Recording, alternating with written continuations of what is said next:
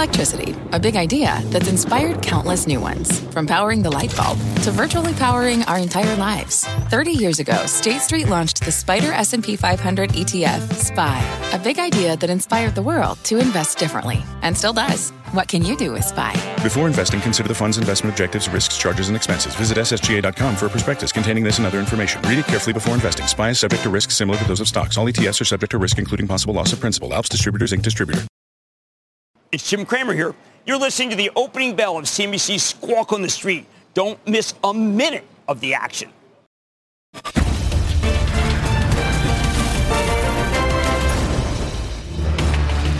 Good Tuesday morning. Welcome to Squawk on the Street. I'm Carl Quintanilla with Jim Cramer and David Faber. Welcome to Q3 earnings season as J&J, JP Morgan, Delta, and BlackRock are first out of the gate.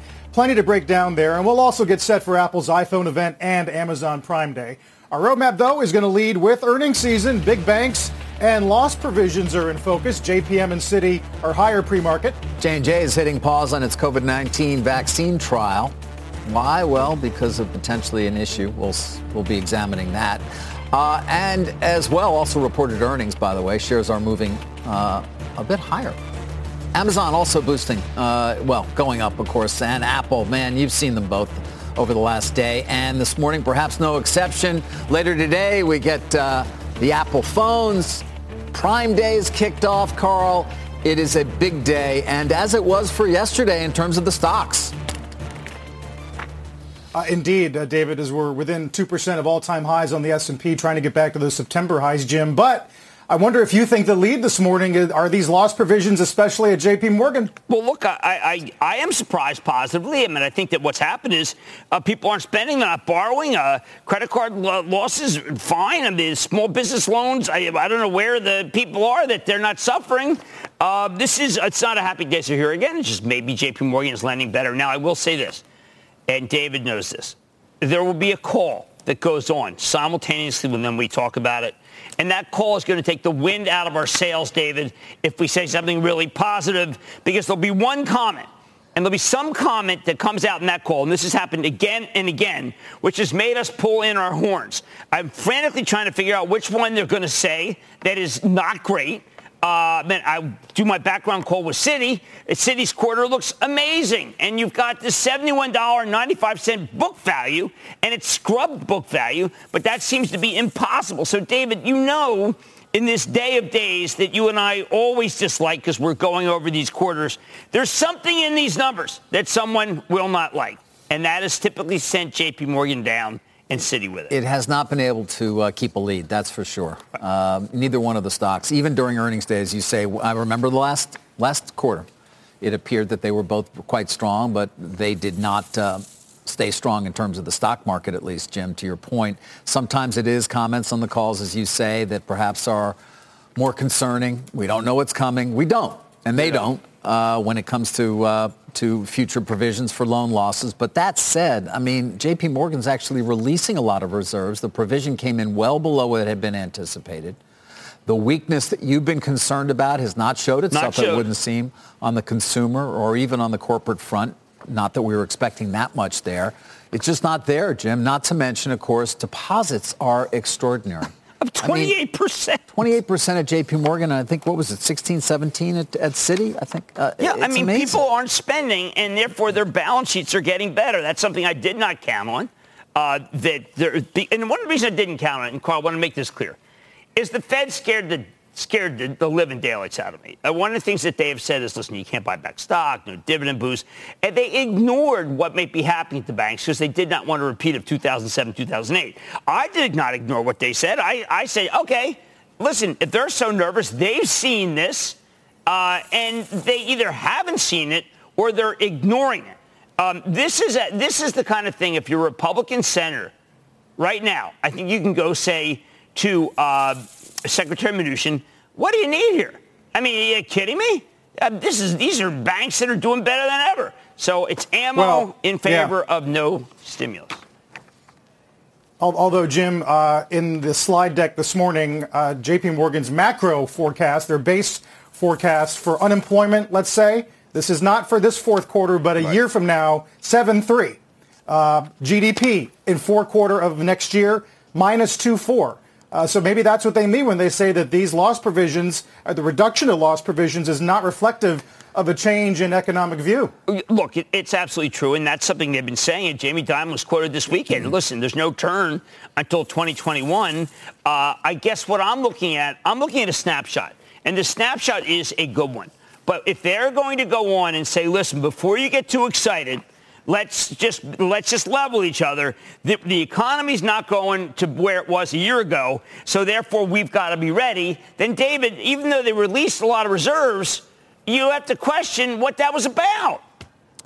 Well, you got to do it based on what you're seeing, right, Jim? Right. I mean, you can't. The snapshot. Yeah. The snapshot's positive. Uh, and to to Carl's point, though, they do. Third quarter 20, you know, uh, fourth quarter 21, 7.3. So that's their sort of where they are in terms of their base case outlook on, on unemployment.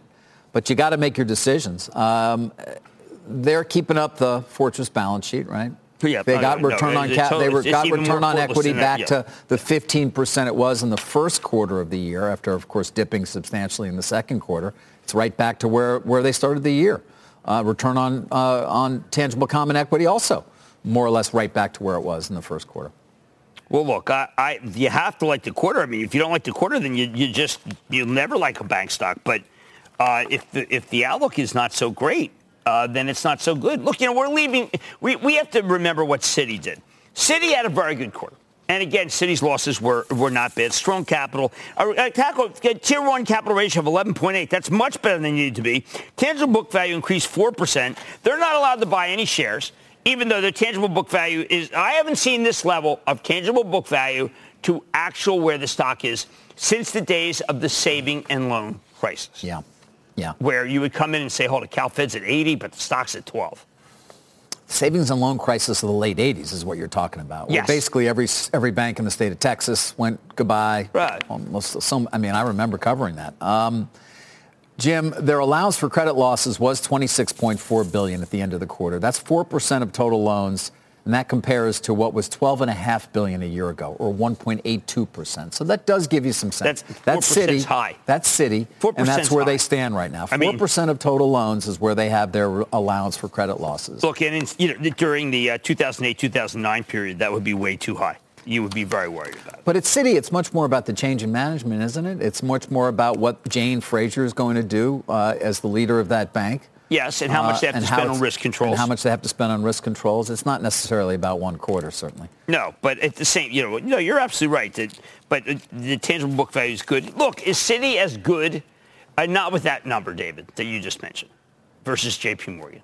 Right. Uh, but at the same time, I mean, business is good in terms of all the different segments that we like, right? I mean, trading. I mean, this cuts very positively for Goldman. Mm-hmm. Uh, it cuts very positively for Morgan Stanley, which has got no risk, but nobody seems to want to give Morgan Stanley the credit, even though they buy anything that doesn't have any risk. What do you think Bank of America on this, David? Would you make a projection? There was J.P. Morgan did upgrade Morgan Stanley. They resumed it. Sorry, good, at, at an overweight today. Yeah. I, I like that piece very much. I mean, there are a lot of upgrades today. Carl, today is a day where if you decided, you know what, I'm going to spend some time looking at our stock market, you're going to have to spend about, about five days because there's just these are more complicated. We're going to get to quarters like a, a Boeing. Well, you could say Airbus not so good off of Delta, but you're going to we're going to get to some quarters that are a lot easier than these. And these are all one-liners. There'll be a liner which just says, "Now just be aware that the last day was bad." I David, you know, I'm not saying they obfuscate. I am saying that they're perfectly willing to punch holes into their own documents. They are, and I always say, wait for the 10Q, wait for the filing, go through it if you really care because you can't rely on press releases. No, definitely not. Carl? Well, to Jim's point, we're going to get uh, to a lot more of the upgrades. Micron, Hilton, Marriott, uh, Ford, Foot Locker. Uh, Dimon making more comments about buybacks and return to work. And when we come back, uh, the other big earnings story of the morning, and that's Delta. Ed Bastian will join us when Squawk on the Street continues. Let's get straight to the point. You want to grow your portfolio to fight rising costs of inflation or pay off your debt or anything standing in the way of you and financial freedom, right? Yahoo Finance, our sponsor today, can help. For more than 25 years, Yahoo Finance has been helping great investors like you. Whether you're a seasoned investor or just looking for tips, Yahoo Finance makes it super easy by putting all the tools and data you need in one spot. Yahoo Finance takes a holistic look at the financial news cycle, including breaking news, original editorial perspectives, analyst ratings, independent research, customizable charts, and more. You can securely link your brokerage accounts for a unified view of your wealth, including 401k and other investments. That's how Yahoo Finance gives you insights and helps you take a look at your wealth in its entirety. That big picture perspective is what great investors need. For comprehensive financial news and analysis, visit the brand behind every great investor, yahoofinance.com, the number one financial destination, yahoofinance.com. That's yahoofinance.com. Delta out with its quarterly results. Let's get to Phil LeBeau with a special guest. Hey, Phil. Carl, let's bring in uh, Ed Bastian, the CEO of Delta Airlines, joining us from the company's headquarters in Atlanta. Uh, Ed, you guys reported a loss of $3.30 a share on an adjusted basis, a little worse than what analysts were expecting, but almost everybody is saying, look, throw out the results from the Q3 in terms of whether or not it meets expectations. The bottom line is you guys are still burning through cash on a daily basis. Paint a picture of what you're seeing right now when you look at not only your business but the airline business? Well, good morning, Phil. Thanks for having me. Uh, you know, 80% reduction in revenues in the third quarter makes for a very, very difficult uh, set of numbers, a tough quarter. But that said, if you look through the numbers, you certainly can see the impact of the pandemic, but we can also see real encouraging signs of improvement in things that we can control. Uh, demand, demand was down 80%, uh, so we're at 20% recovery levels in the third quarter. The second quarter, at the peak of the pandemic, we were at 10% versus 19. Third quarter, we're at 20%. We expect the fourth quarter to be somewhere between 30 and 35% of the fourth quarter numbers. So steady improvement. It's slow but clearly consumers are getting more confidence in travel. One of the reasons for it is the great job our team's doing with respect to instilling confidence and the comfort with respect to their travel experience. Our net promoter scores, our customer satisfaction scores are at all-time highs in our uh, in our our company's history. And when you think about what that means going into 2021, there's real momentum that we're seeing starting to be built.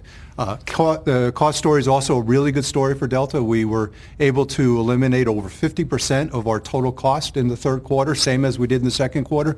But even more impressively, in the fourth quarter coming up, our total unit costs are actually going to be flat to down versus 2019 levels, despite the fact that we have 40% less capacity flying. And you put all that together, what it means for December month, we expect our cash burn to get down to about $10 million a day, which is about the pace we see in the fourth quarter, 10 to 12 million. And we have real good line of sight to getting to cash flow break even and cash flow positive in the spring. So Let's you put that, that, that story in place. You put that story in place, Phil. You think, of, yep. think about it, in a 12-month cycle from the start of the pandemic to turning cash flow positive, I think it's actually a pretty encouraging story. Absolutely, people are encouraged that you can see, uh, at least you have line of sight in terms of when you think uh, you'll hit break even, which you guys have said will be in the spring. But admittedly, you're in the midst of what's going to be perhaps the toughest five-month stretch here, because Q1 is always a rough month for the airline industry. N- nobody's quite sure what you're going to get for the holidays, especially if there's another spike in COVID-19 cases. What is your outlook for the holidays? Are you perhaps dialing it back a little bit, given the fact that we are seeing this spike in cases? Well, you know, there's never been a time in our history that we've had more uncertainty. But that said, our early advance look for Thanksgiving and Christmas is encouraging. Uh, consumers are wanting to travel. They feel confident in travel. One, one of the things about air travel, Phil, that people need to know, get to get the facts. Uh, IATA, the International Aviation Authority, came out last uh, week, said over a billion people have traveled by air this year. Over one billion. There's only been 44 documented cases of suspected COVID transmission amongst those billion, and virtually all of those happened in the early weeks of the pandemic in January through March before any of the protocols, masks were not in place, all the things that we've implemented since. So consumers are feeling really safe with travel. It really gets down to what the experience will be when they land. Will the hotels be in, in place? Will the restaurants be open? What's the, the condition of the virus in the, in the local communities? But as more medical uh, technologies and, and, solutions come to bear, as rapid testing comes to bear, I think going into the, the, uh, the seasonally difficult months, as you suggest, may actually be counter-seasonal, and people will start to travel this winter at a higher relative clip than they've done in prior years. Uh, Ed, Jim Cramer, uh, Ed, uh, stunned, hey, stunned, 19 people uh, since the pandemic, 19 people sick. Uh, it, it, there, there, are many more people sick in an office building. And yet this is the first time I've heard these numbers uh, from an airline executive. I don't get it. I mean, why not just say, listen, We've got masks. We have great systems. The airflow is incredible. We're safer than wherever you are. We're safer than a restaurant. We're safer than an office building. I find that I have had to defend you more than you defend you. What the heck is going on?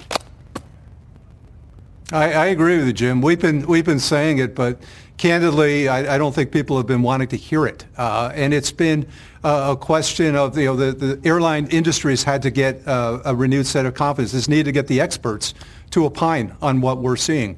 Uh, we're in the midst of a, of a, pretty significant study with the Harvard Public Health School, which is telling us the same thing, confirming the same fact that the, the risks of transmission aboard our aircraft are absolutely minimal. So what I think we got to get, Jim, is we need to get the economy moving. We need to get businesses reopening. We need to get to a place where people start to feel confident in when they arrive at a destination, they have something to do, not just that the air travel itself is going to be safe. Yeah, couldn't agree more. That is a huge problem. Now, how about this uh, uh, number of routes that are, that are uh, losing money that you can chop in order to be able to make it so that your cash flow is better? And how about this idea that you don't need new planes? Well, our capacity in the fourth quarter is down 40%, so we've already eliminated a significant amount of those loss-making routes. It's going to take some time before, you know, into the spring, early part of next year before we start to see uh, profits as well as cash flow uh, positive results. But the reality is, is that this is going to take some time. But you think about, if we can get to that point in 12 months' time, it's pretty remarkable from the start of the pandemic. Hey, Ed, my question, it's Carl. My question is not about cutting routes, but adding routes. Uh, Southwest going into O'Hare yesterday, uh, something that they've admitted has been on their wish list for a long time, looks pretty opportunistic. Uh, do you see yourself doing uh, something similar in certain markets? Well, we're restoring uh, key service to our markets. As you know, we're big in the, the, the, the um, uh, coastal markets in New York and Boston, LA, Seattle. We want to get those markets back up. The demand, frankly, has been uh, more uh, impacted in those markets than it has been in the interior of our country, the mountain states. Uh, the south, the demand's been really strong. So we're going to where the demand is. Um, we, we've, got a, we've got a great playbook uh, as to what works here. And as consumers start to get ready to go, you know, they know what Delta can deliver them. And again, I want to give a big shout out to the Delta team, the great work they're doing because customer satisfaction, uh, our net promoter scores are at 75. That's over 20 points higher than we've ever seen in our history. So consumers are telling us they're enjoying the experience. The evidence is it's very safe to fly, and um, more and more people are itching to get out, and every week we see continued improvement in those numbers. Ed, it's Phil again. You've got $21.6 billion in liquidity. At least that's what you ended the third quarter with. Uh, how many months out does that does that cover you? Is that just to when you believe you get to break even? And and uh, uh, related to that would be the other question is, are you fairly confident that you've done all the borrowing that you need to get through this, or do you sense that there may need to be more borrowing? Yeah, we're in pretty good shape on liquidity, Phil. Uh, against that $21 billion that we have at the end of September, we only have about $5 billion of maturities due through the end of next year. So as a result of that, uh, we're in pretty good shape uh, liquidity-wise. If we get to, as we expect to get to, cash flow positive by the spring, we're actually going to start to pay that debt level down. And one last question for you, Ed. You've CapEx being cut by $2 billion as you push out delivery of some new aircraft. What happens with the Airbus A220? You guys were essentially going to be the first ones to fly the first A220, which is rolling off the lines uh, for Airbus in Alabama. Do you plan to take delivery of that plane this year, or is that being pushed out? What's the plan there? We've already taken delivery of the new 300. Uh, we There took it go. last month, and we expect to be we expect to be flying it this quarter. So, uh, Airbus is a great partner, and they worked uh, very collaboratively with us over the next couple of years to push out and defer uh, orders into the back end of the cycle. Uh, but we feel good about where we stand on our order book, and uh, we look forward to getting getting you out on that 300. I would love to. And I'd love to get back out on the road, come back down and, uh, to Atlanta and, and see you again. Ed Bastian, CEO of Delta Airlines, joining us exclusively here on Squawk on the Street on a day, guys, where, yes, they reported a loss of $3.30 a share in the third quarter. But as we said earlier, y- y- everybody knew that it was going to be a bad quarter. I think the focus right now is when do they get back to break even? And you heard him there saying they're targeting spring for getting back to break even. Phil, great stuff as always. Our thanks to you and Ed Bastian of uh, Delta. That's our Phil LeBeau. We'll take a break here. We'll get to some of the upgrades and downgrades that we mentioned before the bell as we had a pretty nice day yesterday, giving some of that back, but not all. Uh, and Pelosi with a new letter to her Democratic colleagues giving us a clue as to where stimulus talks are right now. Back in a minute. What's on the horizon for financial markets? At PGIM, it's a question that over 1,400 investment professionals relentlessly research in pursuit of your long term goals. Specialized across asset classes, but united in collaboration, our teams provide global and local expertise. Our investments shape tomorrow, today. Pursue your tomorrow with PGIM, a leading global asset manager. This podcast is supported by FedEx. Dear small and medium businesses, no one wants happy customers more than you do. That's why FedEx offers you picture proof of delivery, packageless and paperless returns, as well as weekend home delivery to 98% of the U.S. on Saturday and 50% on Sunday. See the FedEx service guide for delivery information. FedEx Ground service is also faster to more locations than UPS Ground. See what FedEx can do for your business. Absolutely, positively FedEx. Two big events today Apple's iPhone event and Amazon's Prime Day begins. Both stocks up in the pre market, and we know what an impact those will have on the overall indices. Talk more about that when we get the opening bell in about five minutes. All right, we've got about three minutes, so we get started with trading here on a Tuesday. But let's squeeze in a mad dash. Royal Caribbean. Yes, David. Now, the uh, people who trade at uh, Robinhood have certain stocks they really love. And one of the things they really, really, really love are the cruise ships. Uh, don't ask me why. It just seems to have captured their fancy. And that's Carnival, obviously, Royal Caribbean, uh, and uh, Norwegian. Now, Royal Caribbean this morning takes advantage of the overexuberance of the Robinhood people and offers 500 million uh, in common stock and 500 million in a convertible note.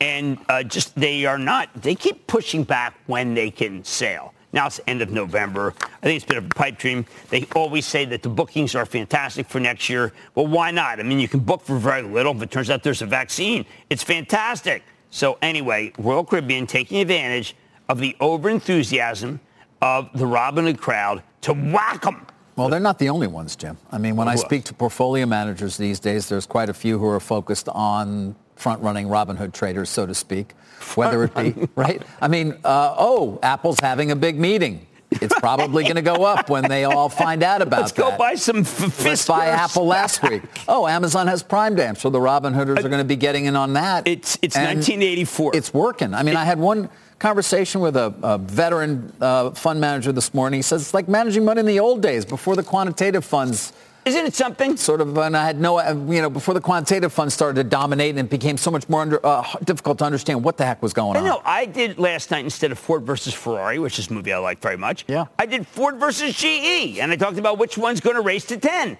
And I know that the next thing you know, these guys are all going to be like, hey, I think that the race is, I think it's on Ford. No, it's on GE. David, they're place, placing bets like we're at Belmont. Yeah. Then there's also the, the SoftBank element. Rajeev Misra, of course, the guy who runs the Vision Fund, says we're not even a dolphin, let alone a whale. But you do wonder. There's a lot of, or the, or the Robinhood people doing a lot of this options buying, Jim. Oh, I mean, they- yesterday was a lot of moved into options short-dated stuff. A lot of short-dated stuff. They- it didn't look like it was SoftBank. Yeah. A- And Robinhood has gotten very quiet because of some issues that happened. But uh, the Robinhood crowds discovered options. And they are so enamored of them that I think they're determined to just become options traders and not common stock because there's not enough action, David. They need, they need DFS, we call it. DFS. Yeah, well, they need daily fantasy, Got it. except for it's daily reality. Uh, if we need another $1,200 to go into these kids, But I thought sports is back. I thought this would end when that happened. They're all back. This form of sports is good. No COVID. Unlike the Titans. Carl. Aren't the Titans a disgrace? What the hell? Why doesn't the NFL just say, okay, guys, you, you just lost a game? Obsessed with the Titans, Carl. I don't know why. Carl, I mean, the, the NFL has very little discipline to me. Uh, you mean on the team level? Well, I mean, shouldn't something You got it. happen to the Titans instead of just treating them like it's Coach Boone running it and we love them? I mean, they've passed out two million in fines to coaches who wouldn't wear masks. But I guess, yeah, I mean, we'll we'll see what they're where they're coming from in terms of enforcement, Jim. Well, um, right. Jim, you mentioned um, you mentioned retail participation. Uh, Larry Fink had a lot to say about that this morning on Squawk Box. Yes. I tweeted out a chart this morning of household equity exposure versus 10-year uh, forward annu- annualized returns. I mean, it's tough when households have a lot of stock. It's a tough forward grind on, on stocks. Well, look, I mean, I, was, I think people, they went through 2000, 2001, uh, 2007, 8, the flash crash, uh, the Chinese mi- uh, mini crash that we were all on where the prices were impos- impossible to find. And they just said that this asset class is just not reliable enough. Uh, now, against that, there's FANG, and you made a fortune. FANG. You made a fortune. These younger people uh, did not see or experience the big disasters. They just look at it and say, you know what? I, I love Facebook. Uh, Instagram's great. David, I'm going to buy some Facebook. Okay, you do that. Well, but that's the way they think. It, it is. It is. It's refreshing. You think it's refreshing? I think it's refreshing. Now, look, they buy Workhorse and they buy they'll buy Tesla. You know, their price targets for Tesla are ridiculous. Yep. Uh, and if you criticize them, if you go on and you see something on Twitter that is negative about them, they, they're haters. Okay, they want you to cheerlead. They don't want you to be critical. I mean, I was critical of uh, Nikola in the 50s. Yes, you were. They made me feel like I should have been positive. Right. Carl, Right. the new thing here is that these are people who root. They root for stocks like they root for teams, okay? And when they're and they stay with their team, eh, they are fans of stocks. I'm not kidding. And they want to own calls on the stocks that they're crazy about. I mean, you'll see some things. You know what they love? They like oh, they like Okta.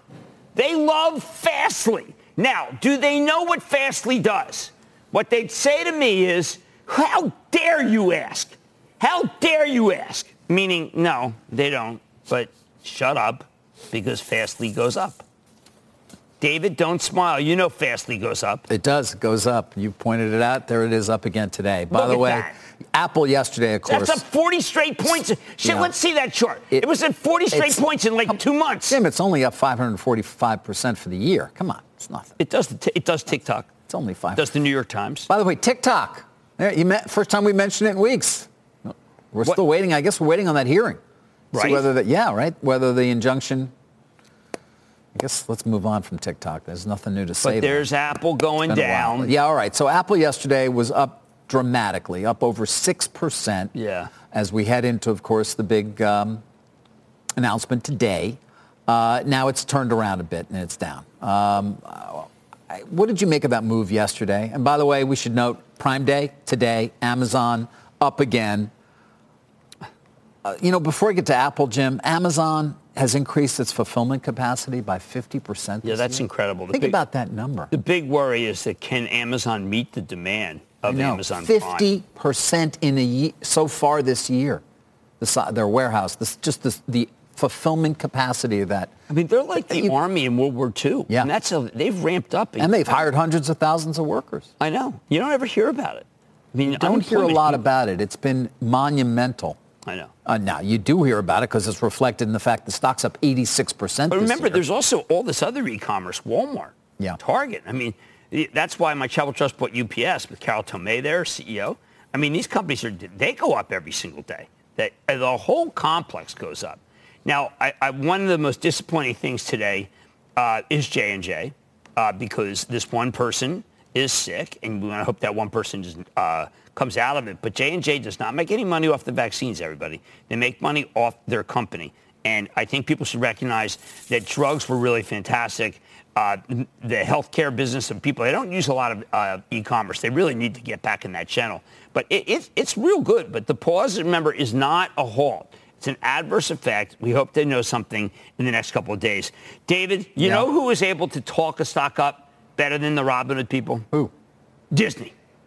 Yeah, wait, wait. Are we moving on from J&J already? Because I Oh, wanted to... was it a favor report? No, no, no. But Jim, you know, they have a similar um, delivery of the vaccine payload. They use the adenovirus to deliver the Right. vaccine payload. And Right. again, I'm, I'm no expert in this stuff. But that's what AstraZeneca also does. And so they had that a case of transverse myelitis.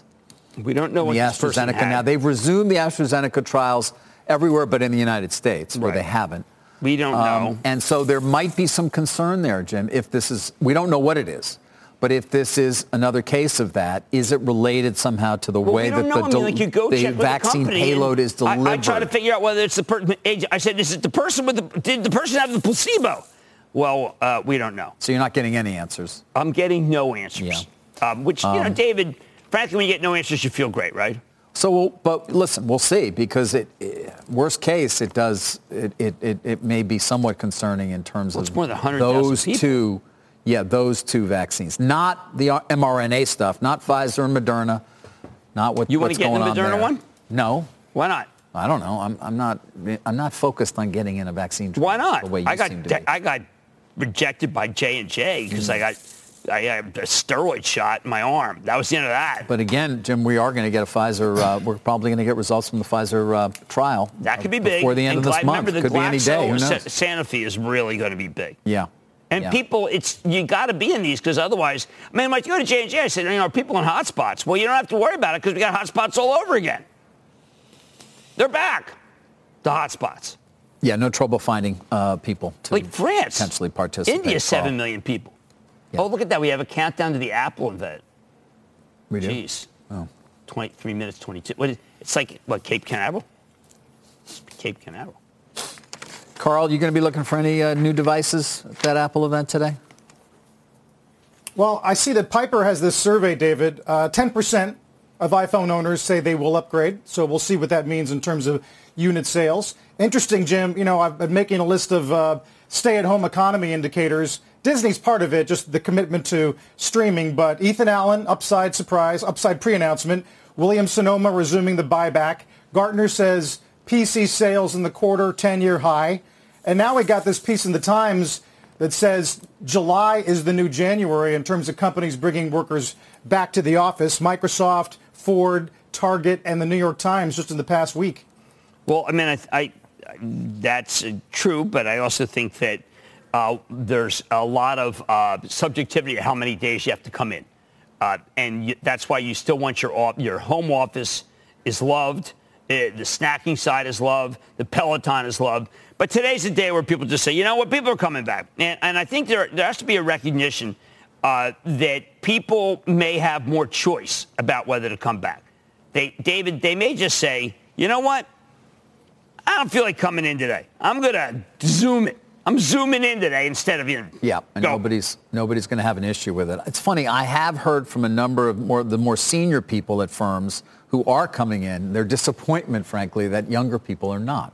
Right. Which is not what you'd expect. And I've heard this. You know, there are so many people here now, uh, so few people, younger people, who could be learning and taking advantage of the fact that many of their colleagues, their peers, are not around to really learn even more and to ma- and to uh, strengthen relationships with senior people. But they're not showing up. Well, they're not I heard coming. one this weekend.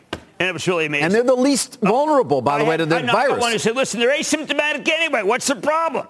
But that was the problem in the NFL. I, is, I think everyone in the Titans was asymptomatic. You, you know, Um, but there is a frustration, I guess, is what I'm saying, uh, Jim, amongst some senior managers at a, at a number of firms, names we know well, I won't name them all, that so few of their employees are coming into the office. Well, I mean, what's amazing is you listen to Ed Bastian, Carl, and he's saying, well, we got to get, people have to go. It's not just the plane, but it's where they go when they get there. Um, I know there's still a lot of quarantines.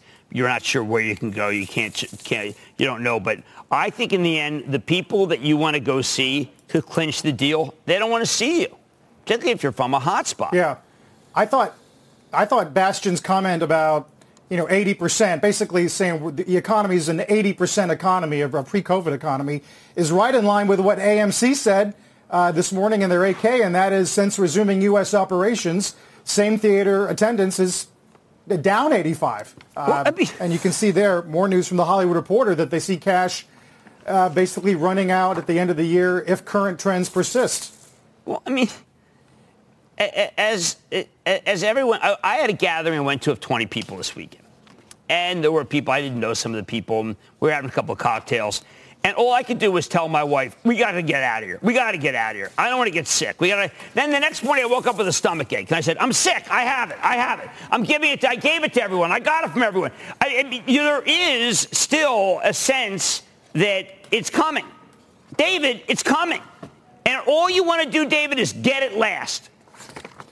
Well, you've, if you've waited this long, you're in much better position, thankfully, than, than you would have been six months True. ago. Uh, But when I closed my everybody, when I closed my bar yesterday and we got a nice, I, I mothballed it. Okay, mothballed because I am optimistic that a J and J, yes, a Pfizer will make it so that people can go to a bar. I refuse to give it up. Nice break in rent. Thank you very much.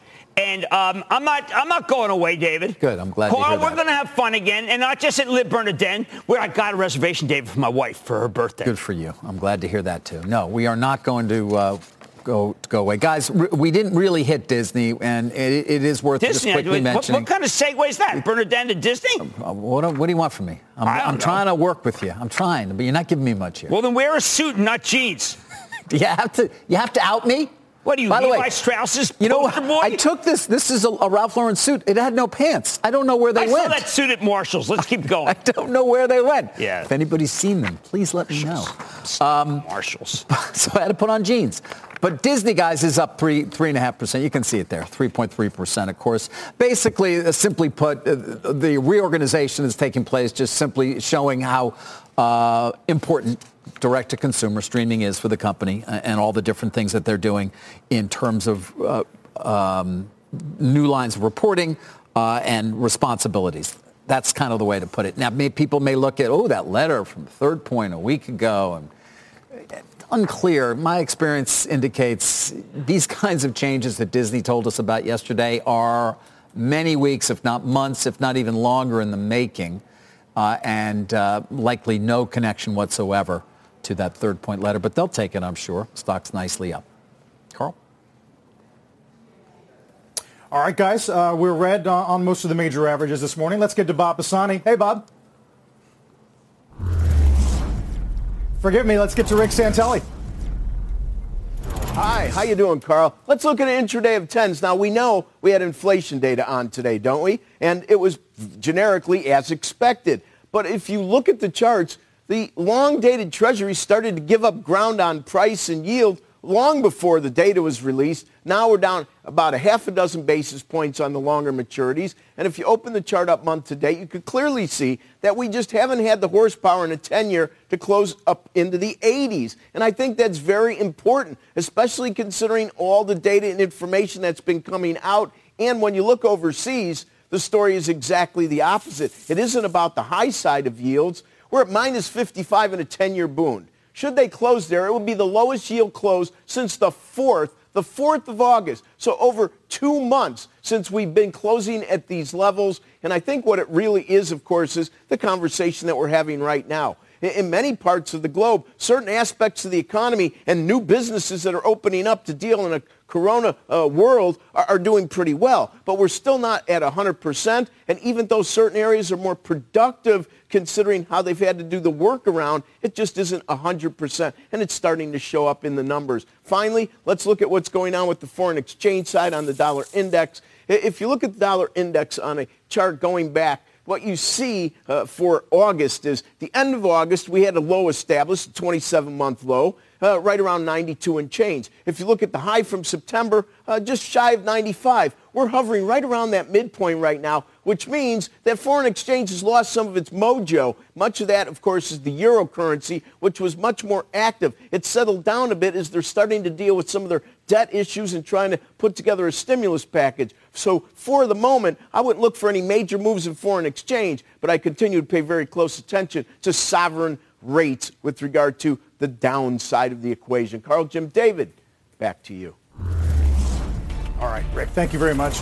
Take a quick break here. Uh, markets are slightly red today. You got Apple and Amazon in the red. And of the four major earnings this morning, Delta Citi, JPM, BlackRock, only BlackRock is in the green.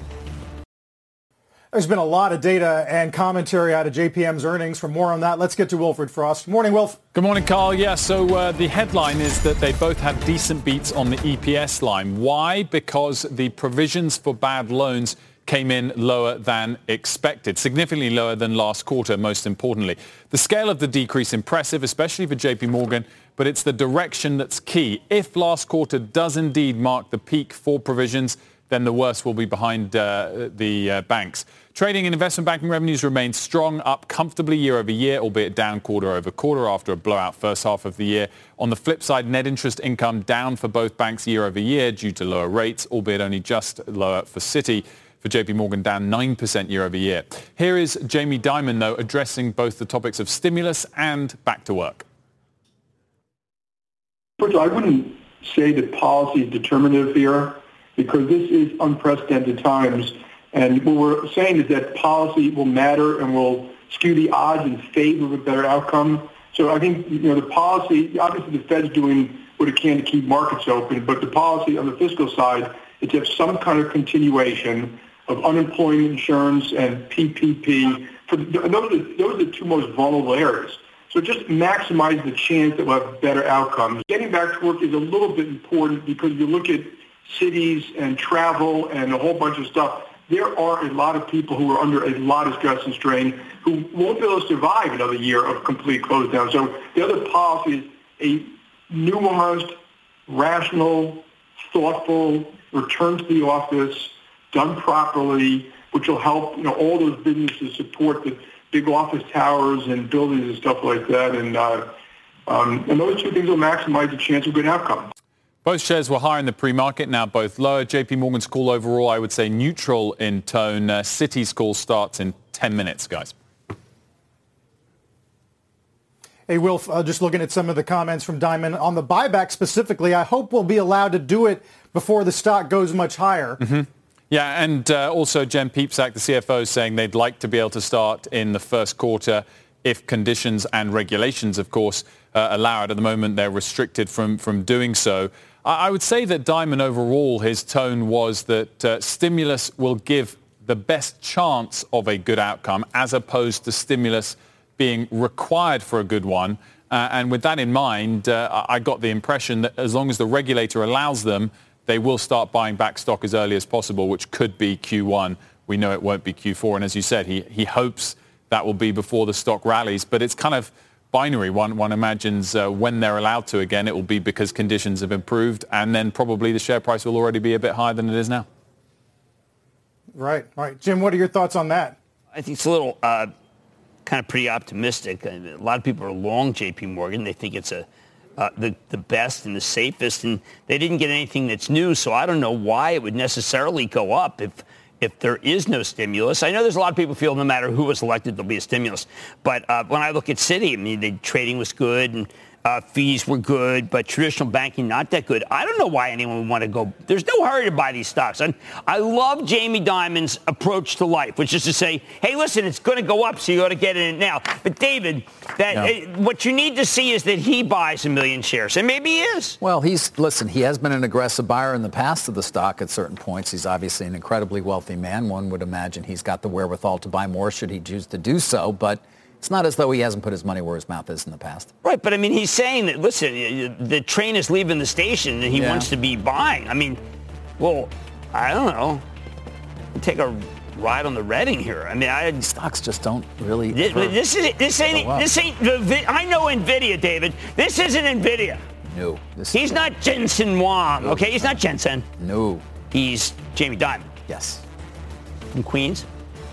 Yes, he is Oh, actually. geez, another Queens. Yes, another Queens boy. Yeah. Holy There's a lot of us out there, for better or worse. Anyone from the Bronx? We'll take a break. Uh, Dow's down 100. Don't go away. Time for Jim and stop trading. All right, so people ask me, why does this market keep going up? And I want to point to things like ServiceNow. This is a company that you use, I mean, out of the end room into the boardroom. But what, what they're basically saying is uh, this is an, uh, a piece by RBC that this company's doing incredibly well. You have to bring in the web. You have to bring in the cloud. You have to bring in Bill McDermott. Used to be from SAP.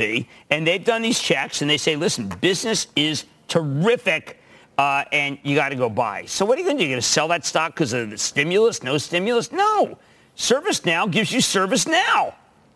David, that when people Yes. from the Robinhood era, when you ask them what does ServiceNow do, what do they th- what do they say? It gives you service now. Bingo! Yeah. I mean, how can you beat that? Can't. Not service later, not service before, service now. Meanwhile, Jamie Dimon's talking about like someone one day will buy my stock. That's not a Robin Hood. Robin Hood wants action now. That's Friar Tuck is waiting for the stock to be able to, to be cheap. So anyway, ServiceNow. They talk with partners, Carl, and they think that business is excellent. Wow. All right. How about tonight? Tonight I've got an outfit called Celsius. Very controversial. There's some shorts in there, uh, but a good drink. Uh, you had John Fieldly. This is a very interesting company because some people feel it's the next monster. Other people feel that what this guy, uh, I don't know, what's the, what's the story here? Meaning they have uh, raised, eyes, raised eyebrows. Raised eyebrows. Jim, we'll see you at 6. I hate to Good leave. stuff. We covered a lot of ground and things are things are going to start to get busy. you always hate to leave. But we'll see you at 6 o'clock. Mad Money, of course, right here on CNBC. You've been listening to the opening bell on CNBC's Squawk on the Street. With the Wells Fargo Active Cash Credit Card, you can earn unlimited 2% cash rewards on purchases you want and purchases you need. That means you earn on what you want, like trying out that new workout class, and 2% cash rewards on what you need, like a foam roller for your sore muscles. That's the beauty of the Active Cash Credit Card. It's ready when you are with unlimited 2% cash rewards. The Wells Fargo Active Cash Credit Card. That's real life ready. Terms apply. Learn more at wellsfargo.com slash activecash.